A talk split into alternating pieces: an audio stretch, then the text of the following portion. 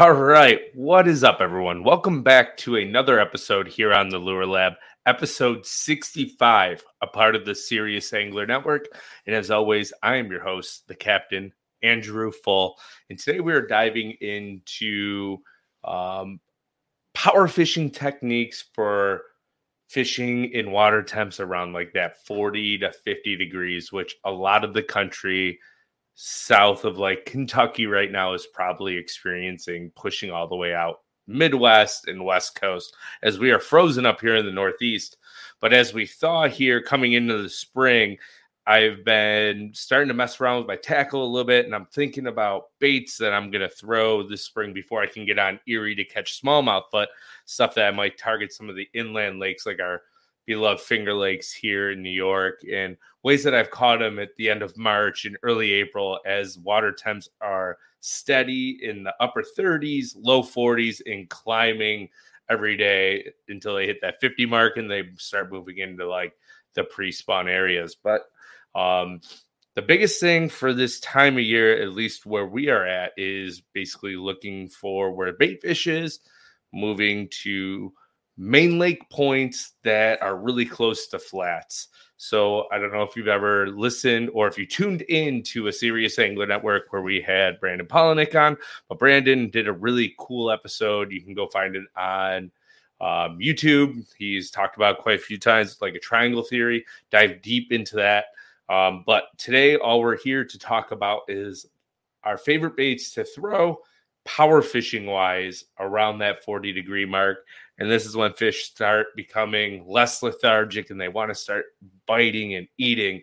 And there's no particular order, 1 through 5. We're just going to go off with our 5, a couple of colors that we like. I may not remember all the names of all the colors, so bear with me there. But names of the colors we like and our setups and fluorocarbon and what lines we're throwing with them. And most of these are going to be hard baits with one wire bait mixed in. So I think we're going to save the wire bait for last. It's going to be a big player, I bet, coming up in one of the Bassmaster tournaments here in the near future. So that's going to be really exciting to watch in March, to give that one away. I'm sure everyone knows who the favorite's going to be there. But all right, so diving in. The first thing that I'm going to do in the spring is tie up these 5 baits, and usually depending on the conditions, which it could be windy and cloudy or windy and sunny, but I always want a little bit of movement on the water before I pick it up. And, you know, it's basically stable. If you tuned in on Tuesday to the network, we had like the top 16 winter baits of like all time.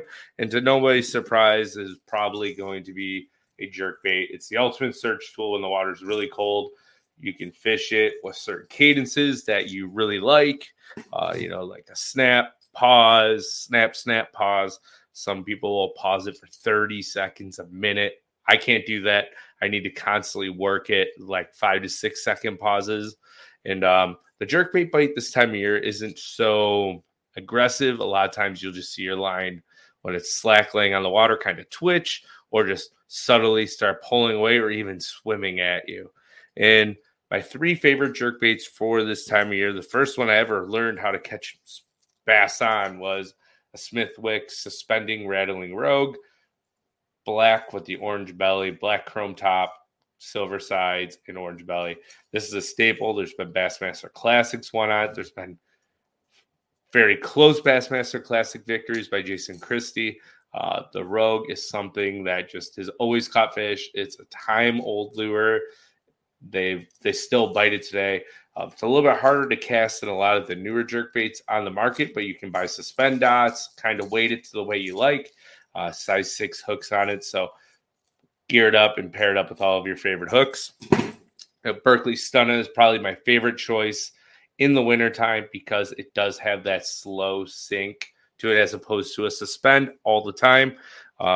Comes with Berkeley Fusion 19 hooks on it, size 6, super sharp. This is a Tennessee shad, and I love this color in just about every single condition there is to catch largemouth and smallmouth up here in the north. I'm sure they'll catch spots down south as well. But Tennessee shad, phenom shad, yellow perch, depending on the lake you're on, you can't go wrong with the Stunna. And then, of course, you know, finally, the Vision 110. It's a staple. Everybody throws it. Always replace the hooks. I personally actually really like these hooks until they bend out, but you're almost guaranteed to lose a really big fish if you keep the stock hooks on this. Split rings are good. This is GG Deadly Black Shad. It's probably my absolute favorite jerkbait color in cold water. For whatever reason, at the slightest movement, that foil, the GG finish, the foil will just grab their attention and give it one hard twitch. And a lot of times on that pause and it rolls back and forth, that shimmy on the GG just really, really gets those fish fired up. It's a great smallmouth color. I've caught a lot of largemouth on this color as well. Sunny conditions, foiled baits, you can't beat them. And if there's one 110 you need in your box, it's the GG Deadly Black Shad. Now, my setups, there's been a couple that I've used over the years. I'm going to use my personal setup now. I use a Tatula SV70 bait casting reel in 7-to-1 or 8-to-1 gear ratio, and I use the Alpha Angler Slasher to throw my jerk baits. Now, there are a lot of lower cost options out there. You can really find like 6'10" or 7-foot medium light, extra fast tip. You want to make sure it has a nice parabolic bend. I believe Abu Garcia Veritas has a decent option, and really any 7-to-1, 8-to-1 gear ratio reel. Now, with jerkbait fishing, line matters, right? The stiffer your line, the less action in the bait. The lighter your line, the deeper it's going to go, but you might break fish off. So in the wintertime, when the water's really cold, you can get away with a lighter line. 8-pound, 10-pound test is going to help that bait get down even deeper, and it's going to give it more action. As you start warming up and the fish slide up into those pre-spawn areas in the upper 40-degree water column, you can start messing around, changing out your hooks, go to like a size bigger to make that bait sink a little bit, go to a size smaller, take a treble hook off, make it rise a little bit, fish it a little shallower, go a little bit heavier of the line so it doesn't sink as fast or it rises a little quicker. So, and that's when I'll start throwing out like 12 and 14-pound tests is when I see the fish are getting real shallow and I still want an aggressive jerkbait action.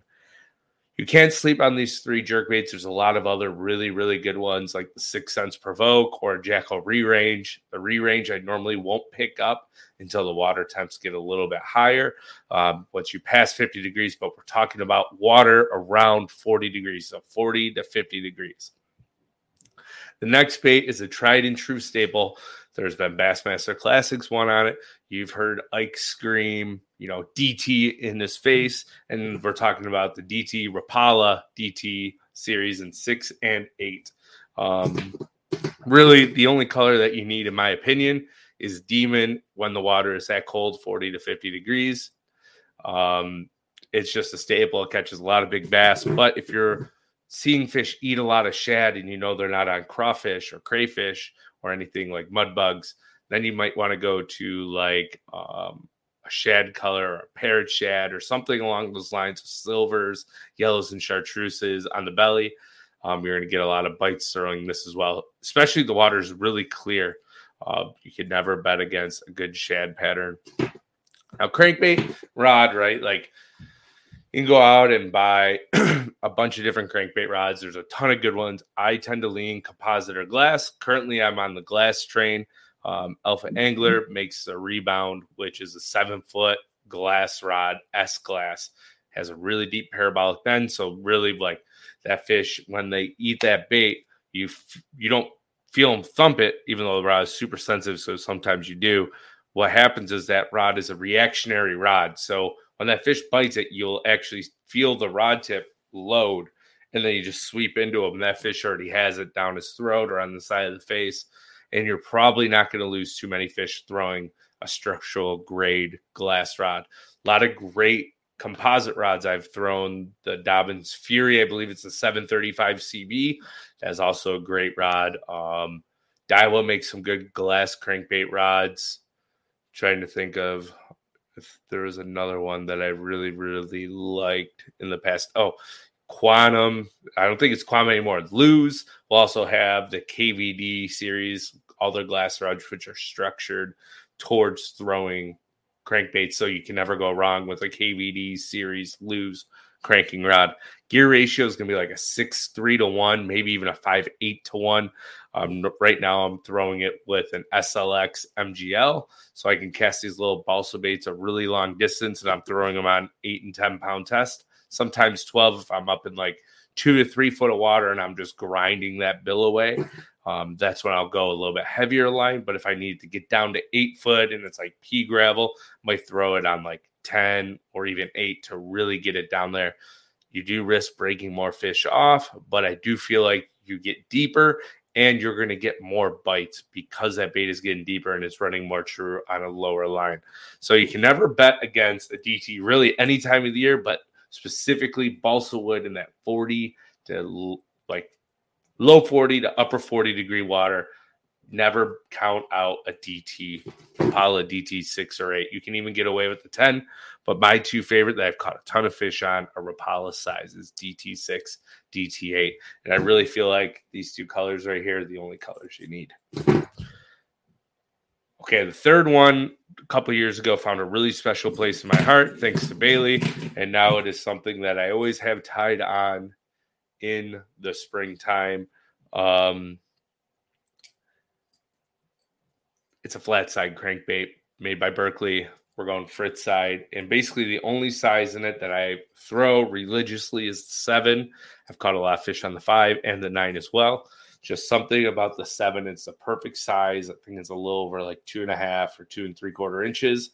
And as you can tell, this one's missing an eye. It's got a bunch of chew marks on it.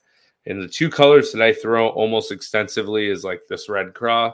This one's got some chew marks on it as well. When I get out to the Finger Lakes, red craw, and this one's called cream pie. 8 to 10 pound test. I'll actually throw this more. I want to throw it on more of like a composite style rod. So my favorite rod right now is the Alpha Angler Slasher Light, which is a rod meant to throw lighter jerkbaits, but it also excels really great with throwing these flat sides. It's 6'10". It's like a medium action with a really light S-glass tip to it with more of like a graphite style butt. So it loads really well. It's extremely sensitive. You can cast really well because it is a flat side. SLX MGL or Corrado MGL, 6-3 to 1 or 7 to 1 when the water starts to warm up a little bit. When you pause the Fritz side, like you're taking it off of rocks or hit structure and you pause it, this bait does rise, if I remember correctly, relatively slowly. I haven't thrown it in like 8 months, so pardon me there. But the Frittside reds, there's like 4 or 5 other colors that are really good, depending on the forage. Bluegill, the chartreuse black one I've caught a lot of fish on. But if there's two that I had to choose, it's going to be this red craw, which I think is like a Rayburn Red. And then, like I said, cream pie. I love this color. Now, the next two baits are actually in my boat in storage at the moment. I got to go empty out my boat. I keep saying that. I just haven't had time to do it. So I brought it up here on Omnia. So the first bait that I'm going to talk about that I have to go over to Rapala Omnia on is the Jackall TN60, 50, and 70. But for purposes here, I'm just bringing up the TN60 because they're all great sizes. That's the size that I throw the absolute most. Colors is like crawfish, anything shad, sexy shad, black gold, chartreuse black. Find your favorite trap color. This one excels at like yo-yoing and snapping out of grass. It has a tungsten lip on it. They have the standard rattle, and then they have the disc knocker version. Both work great depending on the conditions and what the fish want. So I always try to have both tied on, along with, I'm going to give an honorable mention here, a Strike King Red Eye Shad 2-Tap. I believe, yeah, it's a 2-Tap in the Rayburn Red. That's the only, like, I only throw rattle traps in lipless crankbaits probably 2 to 3 weeks out of the year until I go out smallmouth fishing. In the TN60, it's great. If you ever pay attention to my social media, you see that a couple of years ago, I put up a few reels throwing a TN60. The one lake, I had almost a 28-pound bag throwing the Jackall TN60 on the spring a couple of years ago. It just catches really big ones, and you can rip it on the yo-yo technique and kill it.